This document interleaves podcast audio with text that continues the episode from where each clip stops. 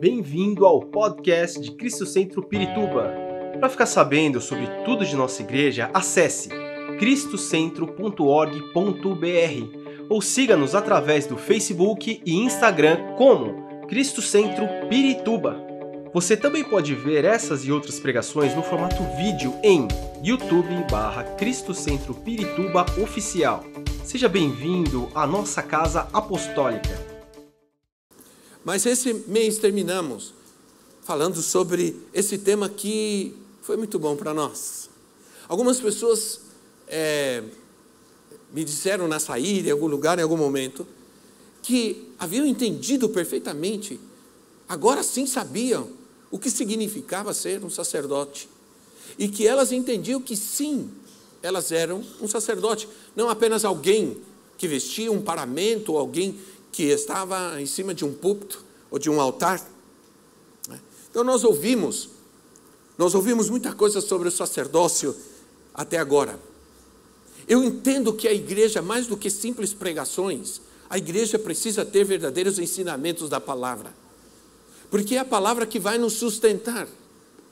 Alguém disse, ah, alguém deu um testemunho de que está sendo transformado pela palavra e toda a sua família está vendo a sua vida e está dizendo: alguma coisa está acontecendo na tua vida. E ela disse: é a palavra de Deus. Então alguém disse: continua, então, vai, vai, vai. Né? Nós ouvimos muita coisa sobre o sacerdócio até agora. Aprendemos que somos sacerdotes e temos um sumo sacerdote. Aprendemos quem é o nosso sumo sacerdote, que a sua linhagem, ela não é adâmica, ela não é humana. A linhagem do nosso sumo sacerdote é de Melquisedeque, alguém que não tinha linhagem, não tinha descendência, não tinha pai nem mãe, o próprio Senhor. Nós somos sacerdotes porque temos um sumo sacerdote sobre nós. E aprendemos isso. Todos sabemos, já sabemos sobre o sacerdote do lar. Falamos muito sobre isso. E, mas o nosso tema hoje é sacerdócio e família. Não é tanto sacerdote na família. Ouvimos muitas vezes, mas penso que a família tem uma posição muito maior dentro desse espectro, desse aspecto ah, sacerdotal. O sacerdócio na Bíblia nasce na família, ou podemos dizer que ele se estende do tabernáculo para a família. Tem uma posição muito maior do que todo, todo esse mover sacerdotal. O sacerdócio nasce na família, se estende do tabernáculo para a família, e, e, por isso nós podemos dizer alguma coisa sobre uma família ser sacerdotal. O que significa isso? O que significa ser uma família sacerdotal? Antes, contextualizando, vamos abrir nossas Bíblias em número, Números capítulo 18, versículo 1 a 7. Números 18, de 1 a 7. Números 18, de 1 a 7. Diz assim: O Senhor disse a Arão: você e os seus filhos e a família de seu pai serão responsáveis pelas ofensas contra o santuário. Você e seus filhos serão responsáveis pelas ofensas cometidas no exercício do sacerdócio. Traga também os seus irmãos levitas, que pertencem à tribo de seus antepassados, para se unirem a você e o ajudarem quando você e seus filhos ministrarem perante a tenda que guarda as tábuas da aliança. Eles ficarão a seu serviço e cuidarão também do serviço da tenda, mas não poderão aproximar-se dos utensílios do santuário ou do altar. Se o fizerem, morrerão, tanto eles como vocês. Eles se unirão a vocês e terão a responsabilidade de cuidar da tenda do encontro, de todo o trabalho que ali se faz. Ninguém mais poderá aproximar-se de vocês. Vocês terão a responsabilidade de cuidar do santuário e do altar para que não torne a cair a ira divina sobre os israelitas. Eu mesmo escolhi os seus irmãos, os levitas, dentre os israelitas, como um presente para vocês, dedicados ao Senhor, para fazerem o trabalho da tenda do encontro. Mas somente você e seus filhos poderão servir como sacerdotes em tudo que se refere ao altar e ao que se encontra além do véu dou a vocês o serviço do sacerdócio como um presente, como um presente, ponto. Qualquer pessoa não autorizada que se aproximar do santuário terá que ser executada. Muito bem, a coisa era muito séria, sim ou não? Mas por que eu estou lendo esse texto? Dentro de tudo aquilo que eu já falei, que o, sacerdócio era, o sacerdócio era único, exclusivo, agora, através da reforma, através é, 506 anos que comemoramos a reforma esse ano, o sacerdócio, um dos aspectos ou uma da, das, é, das forças eh, da reforma foi justamente das bases da reforma foi o sacerdócio de todos os crentes. Todos nós somos sacerdotes. Né? Arão e seus filhos tinham uma responsabilidade muito grande.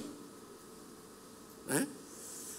Ah, eles, eles responderiam pelas ofensas do povo. Deus escolhe uma família para o serviço sacerdotal.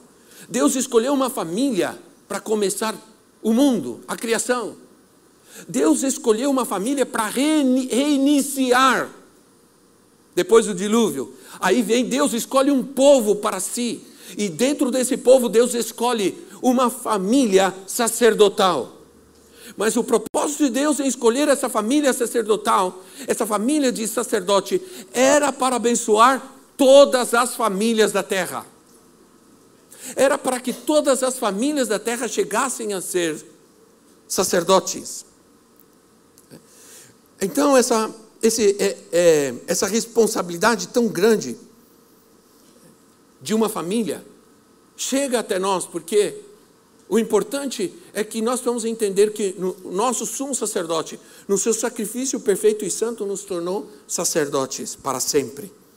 Tudo deveria ser santo para o sacerdote. Ele deveria ser separado, ele deveria ser santo. Né? Ninguém, não era qualquer pessoa que podia se aproximar dele, porque ele precisava manter essa, essa, essa separação, essa integridade é, inclusive tudo que acontecia no, na própria casa, seus filhos. E aqui, ao ler esse texto, eu quero saliente, se vocês perceberem, deixar saliente que a, a, aqui está claro que o sacerdócio era para Arão e seus filhos. Seus filhos vão estar com você, seus filhos estarão com você no, no, no tabernáculo. Eles te servirão. E eu escolhi levita entre os seus irmãos levitas, e eles vão te ajudar, e eles serão um presente. Eu quero dizer para você, líder, você que trabalha, você foi mencionado aqui projeção, transmissão, é, iluminação, câmeras. Você é um presente de Deus para a igreja do Senhor. Amém? Você não se alegra com isso? Você é um presente de Deus. Porque você está aqui porque Deus te deu para nós. Deus te deu para nós, e quando eu digo nós, digo igreja. É? Então você é um presente maravilhoso para nós. Nós sabemos que não existem mais sacerdócios no sentido paramental, aquelas coisas todas, aqueles sacrifícios, aqueles rituais. Não existe mais nada disso, porque já o perfeito sacrifício foi realizado. O sacrifício eterno, único sacrifício eterno já foi feito por Jesus. Não precisamos mais.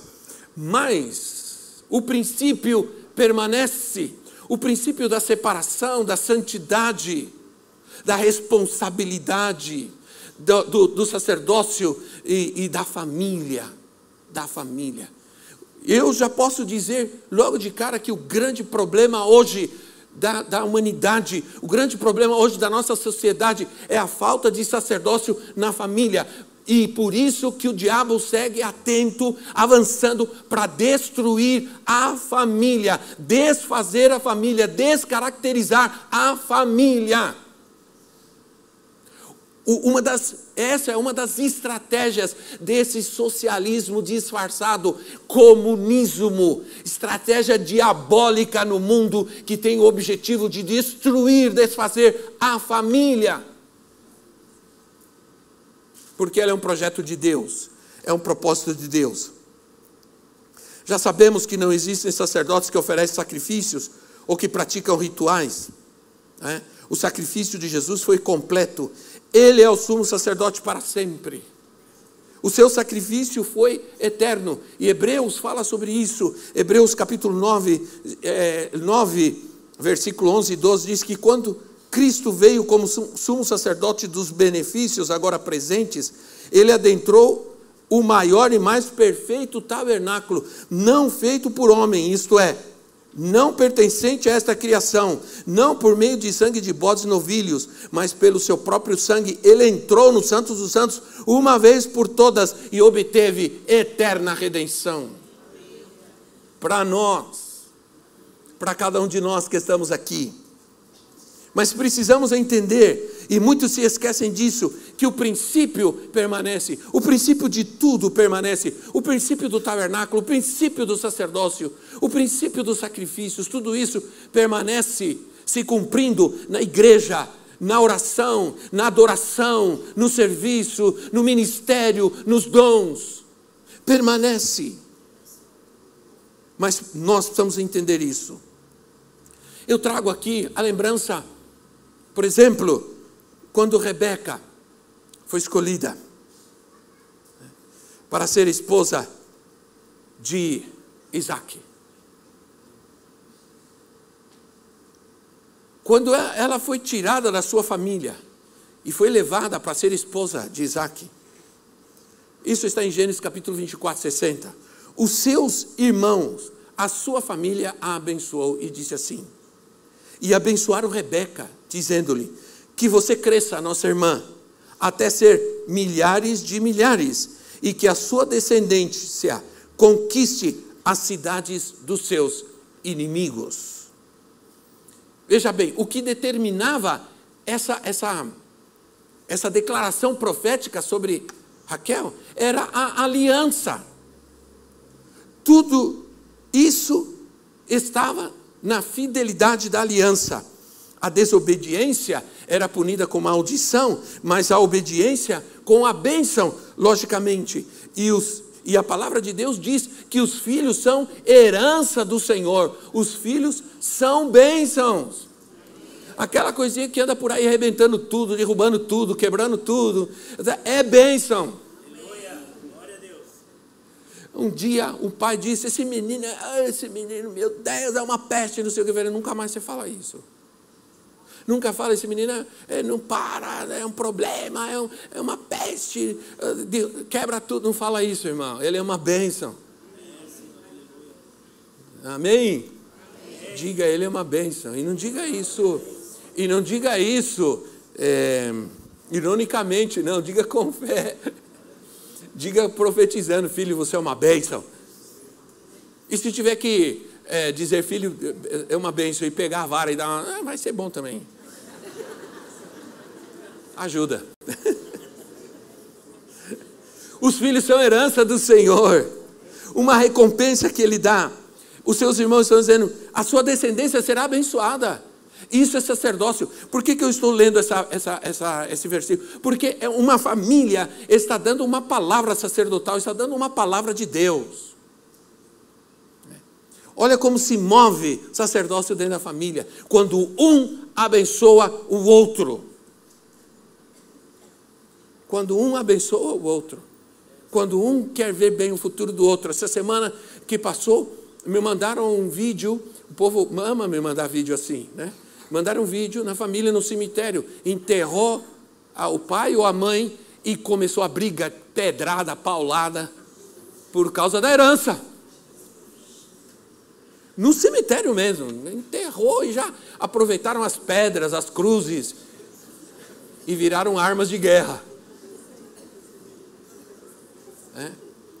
Então, o que determinava essa bênção era que a família tinha essa, essa, a família tinha essa, essa função é, sacerdotal. É? Se orava na família, se adorava na família. Irmãos, o que está acontecendo com a família? Está faltando sacerdócio na família. Está faltando altar na família. É? Está faltando altar na família. Uma família, uma família missional, uma família que cumpria a missão de Deus. Família missional não quer dizer aquela que vai para a África, que vai para a Índia evangelizar ou fazer missões, se for também é bom. Mas, mas é a missão de tudo que envolve aliança com Deus. Isso é sacerdócio. O sacerdócio é patrimônio ético, espiritual e não apenas material. Sacerdócio nessa terra é função da igreja. É função nossa sermos sacerdotes nessa terra. E como sacerdotes, nós vamos ler uma passagem que nos responsabiliza. Nós não podemos apenas ver as coisas acontecendo, que estão acontecendo com as nossas crianças, que está acontecendo na nossa sociedade. Nós também precisamos ser uma voz profética neste lugar. Nós precisamos ser uma voz poderosa neste lugar. Em nome de Jesus. Então, é, vamos ler Gênesis 22. Gênesis 22, de 15 a 18. Gênesis 22, assim.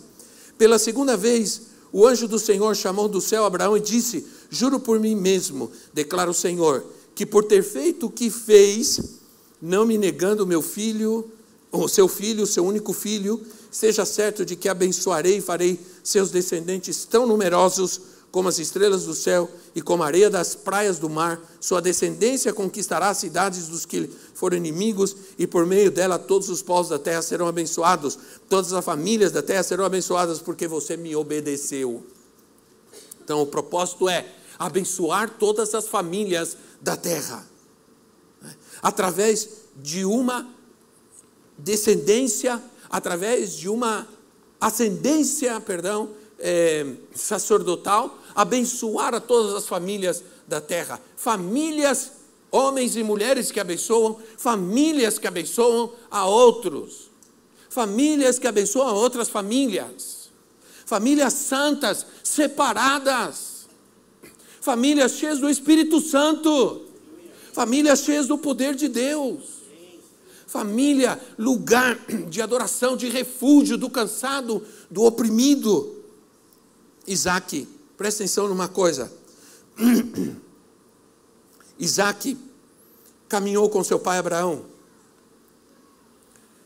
Quando Deus mandou Abraão sacrificar Isaac, Isaac caminhou com seu pai. Eram três dias de caminho. Foram até o Monte Oreb, ou Monte Moriá. Eram três dias de caminho. E Isaac, depois você lê, você já conhece essa história, muitos de vocês. Isaac sabia o que eles iam fazer, sabia. Mas uma coisa ele não sabia, ele não entendia: onde está o cordeiro para o sacrifício? Isso ele não entendia. Faltava o cordeiro para o sacrifício, um, um animal para o sacrifício. O que ele não sabia até aquele momento é que ele era o, o sacrifício. Ele era o cordeiro para o sacrifício. É um tipo de Cristo. Um tipo de Cristo. Deus disse para Abraão. Aí Abraão, vocês conhecem a história. Abraão vai sacrificar seu filho e Deus vê que realmente Abraão estava disposto. Abraão ia obedecer. Abraão ia sacrificar seu filho. E Deus disse: Abraão, não faça isso. Como você não me negou, quando você não negou a mim o seu único filho, né? Então eu vou te abençoar. E não somente você, mas eu vou abençoar todas as descendências da terra, todas as famílias da terra, através da sua obediência. Mas guarda isso: você não me negou o seu filho. Irmãos, podemos negar os nossos filhos a Deus de muitas maneiras. Essa palavra me veio. Podemos negar os nossos filhos a Deus de muitas maneiras. Sabe, quando nós negligenciamos o nosso sacerdócio, nós estamos negando os nossos filhos a Deus. Isso é muito mais sério do que nós estamos vivendo e vendo. Gente, eu, eu, eu, eu fico Contente que você fica quietinho agora assim, só ouvindo. E pensando, ai meu Deus. É. Quando não os ensinamos a adorar a Deus, quando os deixamos viver como eles querem, os estamos entregando ao mundo e não a Deus.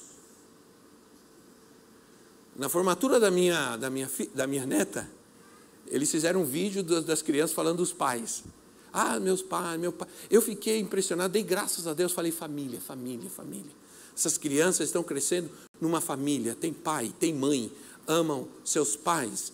É, aí, uma criança disse assim: é, eles mostraram os vídeos. Uma criança assim: Eu amo meus pais, porque eles deixam fazer tudo o que eu quero. Aí eu falei: Ah, meu Deus. Ai, meu Deus. Né? A criança, claro, a criança ama os seus pais, porque ela, eles deixam ela fazer tudo o que ela quer. Porque, os, por que, que os, os avós são amados pelos netos? Né? Eh, vocês viram um desenho, a, a, mãe falando, palavra mágica, um período desse tamanho, palavra mágica, palavra mágica, para poder receber, palavra mágica, vovó. Então, palavra mágica para ganhar tudo, para receber tudo, vovô e vovó. Né? Então, é aquela ideia minha, você, você educou bem os seus filhos, pode mimar os seus netos. Mas se você não educou seus filhos, vai ter que criar os seus netos.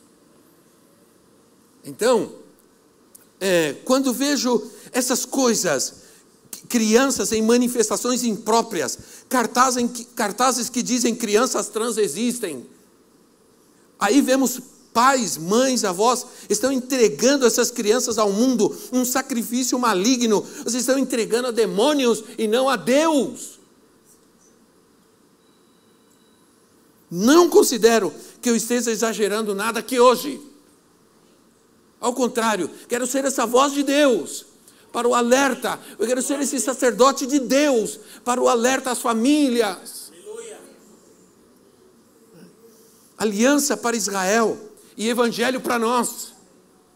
Mas o sacerdote espiritual segue no Evangelho como um princípio estabelecido por Deus para todas as gerações. No Evangelho está o sacerdócio. O Evangelho é que os pais transmitam, porque não era suficiente ter uma descendência numerosa, mas a missão incluía a educação. Isso é Deus mandou os pais, eduquem seus filhos e eduquem eles na lei, na palavra. Não deixar os seus filhos perderem a lembrança do que Deus tem feito. Eles vão à escola, eles vão não sei aonde, vão receber educação, mas em casa, a família sacerdotal traz a palavra para os seus filhos, traz o princípio, traz a aliança, traz a adoração, a oração, a fé manter viva. Deus disse: vocês têm que manter vivas as palavras dessa lei. É a tradição oral, onde se passava a palavra de Deus de pai para filho, de pai para filho, de filho para filho e assim por diante. Manter a palavra viva, transferida de geração em geração. E isso é muito importante porque o evangelho que os pais transmitem aos filhos e os filhos transmitem as sucessões, as gerações sucessivas. E isso era, por exemplo, por exemplo, a Páscoa. Qual foi o propósito da Páscoa? O propósito da Páscoa era esse. O propósito da Páscoa é: vocês estão começando a se esquecer, então vem a celebração da Páscoa. E qual é o propósito? O propósito é lembrar vocês que Deus tirou vocês do Egito com poder, com milagre. Lembrem-se disso. E sabe o que nós fazemos? Sabe como nós nos lembramos? Quando nós celebramos a ceia do Senhor. Quando estamos aqui no domingo celebrando a ceia, estamos dizendo: lembrem-se, não se esqueçam, Ele deu a sua vida por nós na cruz. Ele é o nosso sumo sacerdote. Ele está vivo. Ele reina. Aleluia. Aleluia.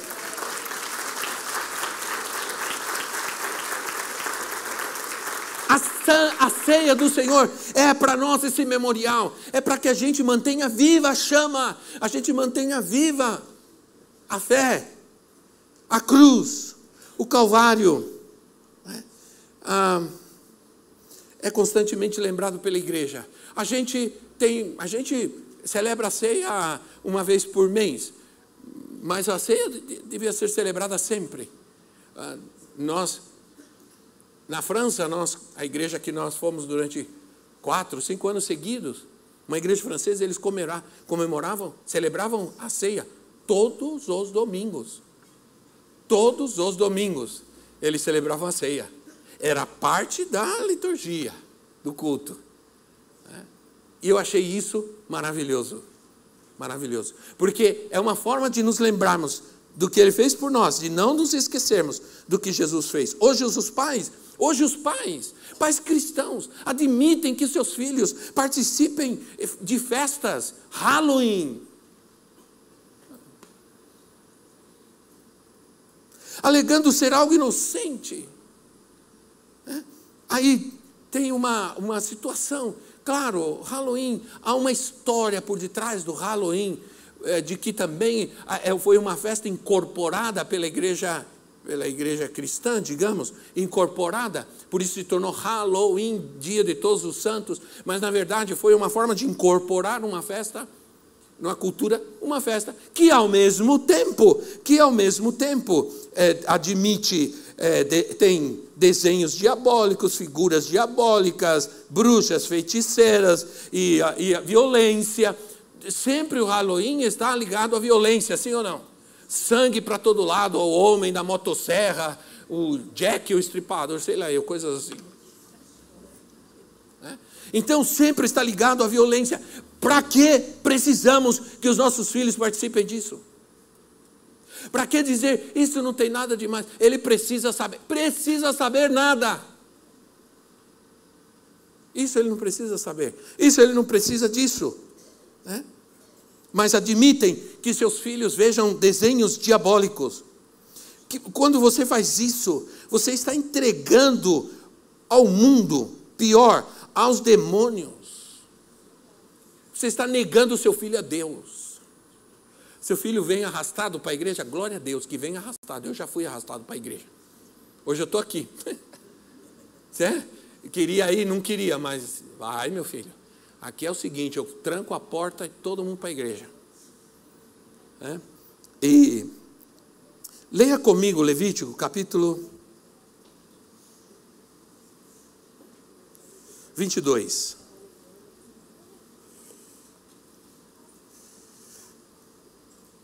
Levíticos capítulo 22, versículo 15, diz assim: Disse o Senhor a Moisés: Diga aos israelitas, qualquer israelita ou estrangeiro residente em Israel, que entregar um dos seus filhos a Moloque, terá que ser executado. O povo da terra o apedrejará.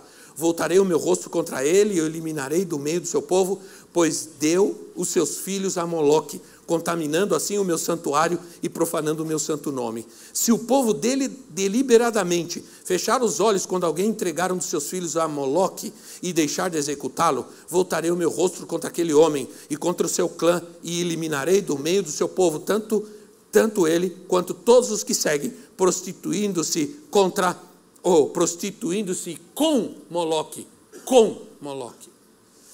Moloque era um deus midianita e como o Senhor está falando a Moisés, provavelmente ele estava falando porque o povo estava fazendo isso.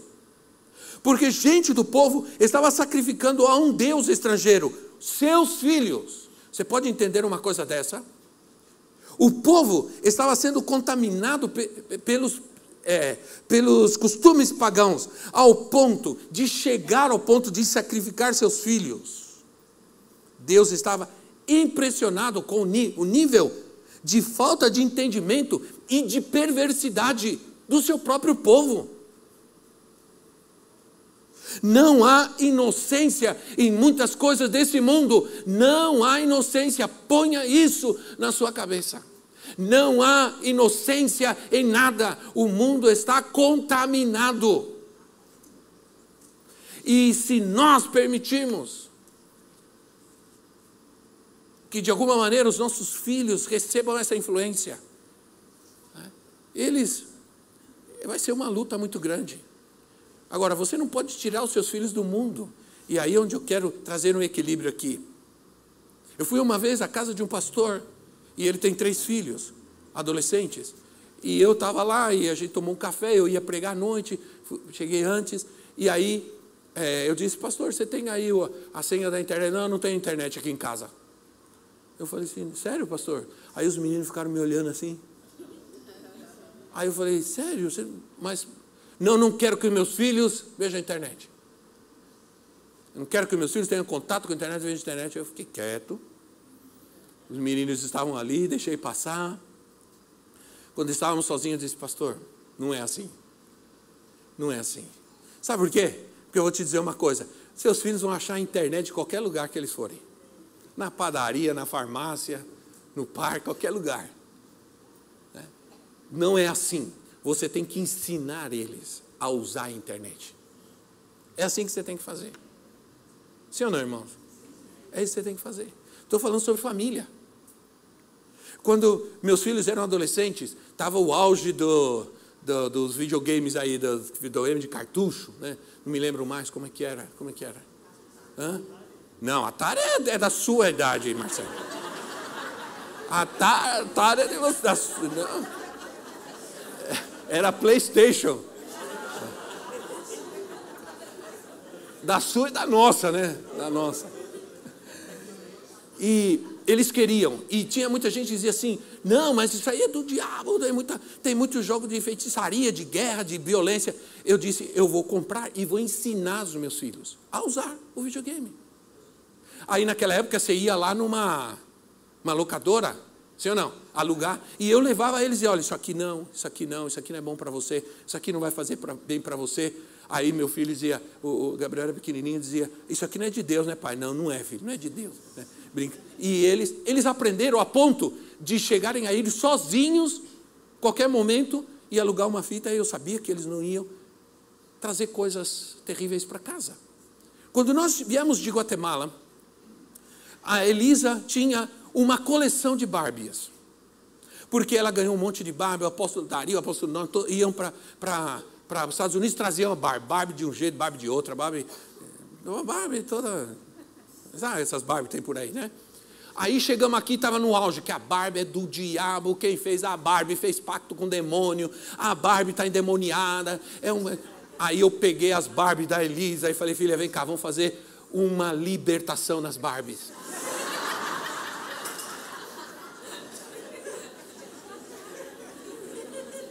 Nós começamos a orar. Fizemos um culto de libertação das Barbies. Libertamos todas. Tinha demônio, até demônio. Em nome de Jesus, Barbie livre. Barbie de bicicleta livre. Barbie não sei o que, todo livre. Sim ou não? O, diabo, quer dizer, deram para o diabo agora dele? Não, ele deram para ele, eu tomo dele de volta. Sim ou não, irmãos? Então não é nada de nada é do diabo. Ele é um usurpador. Liberamos as Barbies, foram abençoadas aquelas Barbies. Elas vinham no culto, de vez em quando vinha várias delas no culto. Quer dizer, minha filha trazia, né? Mas então já ouvia o culto, participava do louvor, sentadinha na, na cadeira. Ah, abençoadas. Não tem nada de demônio. Mas essas coisas é que não pode acontecer, entende? Esse tipo de erro, que adianta a gente fazer isso e não estar ensinando a palavra, orando, ministrando, exercendo o sacerdócio. Esses dias tinha uma mãe cristã, eu sou cristã, eu vou na igreja, mas uh, eu não tenho nada, não vejo nada demais que a minha filha participe do Halloween. Você ainda dá um péssimo testemunho. Não, é princípio do discipulado familiar é o sacerdócio na família. Isso está em Salmo 78, de 1 a 7. Salmo 78, de 1 a 7, diz assim: Povo meu, escute o meu ensino, inclina os teus ouvidos para o que eu tenho que dizer. Em parábolas abrirei minha boca, proferirei enigmas do passado, o que ouvimos e aprendemos, o que nossos pais nos contaram. Não os esconderemos de nossos filhos.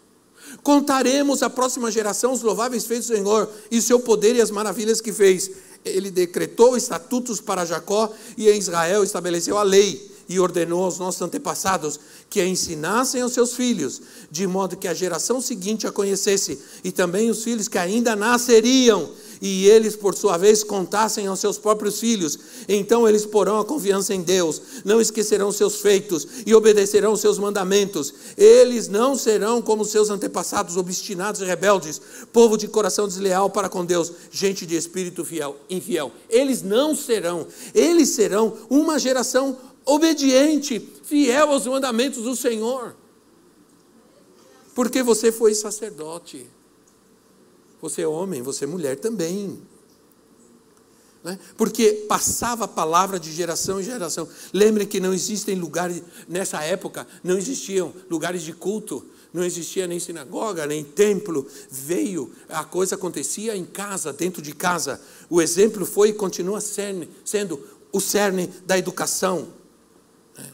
Não era a, a santidade apenas do sacerdote, era a santidade da família. O sacerdote é exercido quando as famílias se tornam um centro da propagação do Evangelho. O que acontece nas casas, o que acontece dentro das casas. Louvado seja Deus. Quando a gente vê Atos, por exemplo, Atos 2, a gente vê que as coisas aconteciam dentro das casas, sim ou não? Eles oravam, eles repartiam pão, eles abençoavam uns aos outros, havia paz, havia alegria, e eles se fundamentavam na doutrina dos apóstolos, que era a mensagem de Cristo, que era o Evangelho de Cristo. Podemos entender que os tempos de crise de fé, presta atenção, tempos de crise de fé também são tempos de crise familiar. E será caracterizado pela revolta dos filhos, da revolta dos filhos é, contra os seus pais e diretamente ou indiretamente contra Deus. É um sinônimo da revolta de um filho com Deus é a revolta do filho com os pais. Falta de sacerdócio. Falta de sacerdócio. Em Efésios no capítulo 6, de 1 a 4, diz assim: Filhos, obedeçam aos seus pais no Senhor, pois isso é justo. Efésios 6, de 1 a 4. Honra teu pai e tua mãe, este é o primeiro mandamento com promessa, para que tudo te corra bem e tenhas longa vida sobre a terra. Pais, não irritem seus filhos, antes criem-nos segundo a instrução e o conselho do Senhor, não de Paulo Freire do Senhor. Antes, criem-no segundo a instrução e o conselho do Senhor. O que, o que se deixa de fazer quando se negligencia o sacerdócio, porque essa é a função do sacerdócio de instruir o povo no conselho do Senhor, é isso. O sacerdócio é o exercício do poder de Deus, é o exercício da palavra de Deus, da, da, da oração, da fé. É?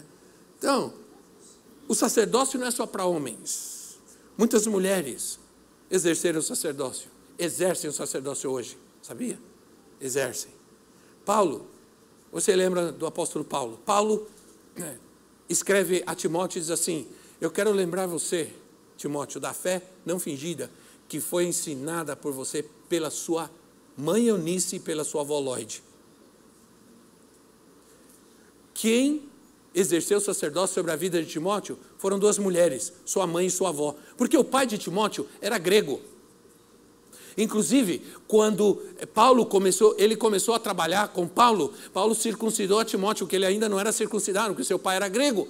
Agora, o, a, a, sua, quem exerceu o sacerdócio, quem exerceu o sacerdócio na vida de Timóteo foi sua mãe e a sua avó.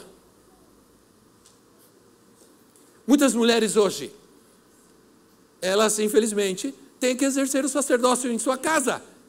Porque seus maridos não são cristãos, as suas, ou não, não estão mais, enfim, muitas mulheres também têm que exercer o sacerdócio. Eu quero terminar falando sobre essa família sacerdotal. A família, irmãos, tem que cumprir o seu chamado. Ser uma família sacerdotal significa cumprir a missão de Deus nessa terra. Nós não podemos nos calar diante da situação que estamos vendo, que estamos vivendo. Né? É, ensina a criança. Esse é, a nossa, esse, é o nosso, esse é o nosso slogan com as nossas crianças. Ensina a criança. Isso está em Gênesis, isso está em Êxodo. Ensina a criança o caminho em que ela deve andar. Presta atenção. Esse é um compromisso, um sacerdócio presente que estabelece um futuro. Ensina a criança e lá na frente algo vai acontecer na vida dela. Hã? Algo vai acontecer na vida dela. Aleluia. Esse povo está levantando porque vão se batizar hoje. Aleluia uma, uma missão sacerdotal que não é só para a igreja, mas também para a família. Estou deixando, estou deixando muitos bens para meus filhos, não estou falando de mim. Estou deixando muitos bens para os meus filhos. Estou garantindo o futuro deles. Mas e o caminho que eles estão trilhando? Para onde os levará? Hum? Esse é para onde os levará? O caminho que eles estão trilhando? Se esse caminho não for Jesus, pode ter o que quiserem.